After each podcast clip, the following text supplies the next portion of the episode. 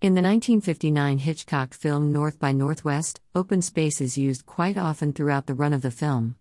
There are scenes out in the open at large restaurants and a scene in a field where Cary Grant is being chased by a crop duster.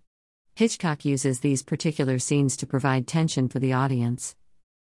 In the film, a man named Roger Thornhill, played by Cary Grant, is kidnapped by two men who mistake him for somebody named George Kaplan. This leaves Thornhill to go on the lam and run into a young woman by the name of Eve Kendall, played by Eva Marie Saint. The first example of how they use open space in the movie is when Cary Grant is first seen in the restaurant when the two thugs abduct him and take him to Townsend Estate.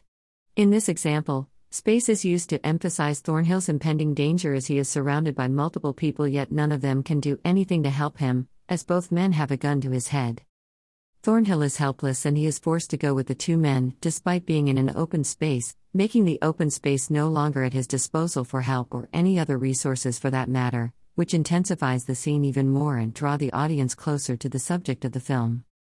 The second example of how open space is used is when Kendall and Thornhill are in the Mount Rushmore Visitor Center and Kendall shoots him in front of the entire crowd of people. Much like the restaurant, Thornhill is helpless to do anything about his predicament and gets shot, but that was all just a ploy for the two of them to meet in the forest and negotiate.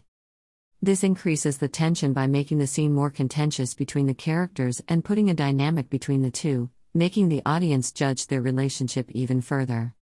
The next use of open space is when Thornhill is being chased by a crop duster in the middle of the field, which is easily the most iconic scene in the entire movie, and the crop duster crashes in front of a truck, which is how Thornhill manages to escape with his life.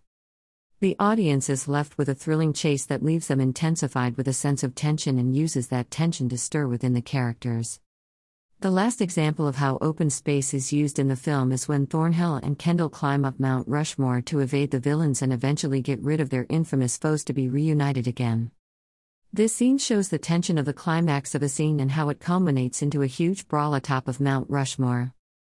In conclusion, the open space used in the scenes of the movie are used or tension and to build upon said tension, which elevates the narrative of the movie. This helps to create an unease inside of the audience and work well with how they react to the characters' motivations.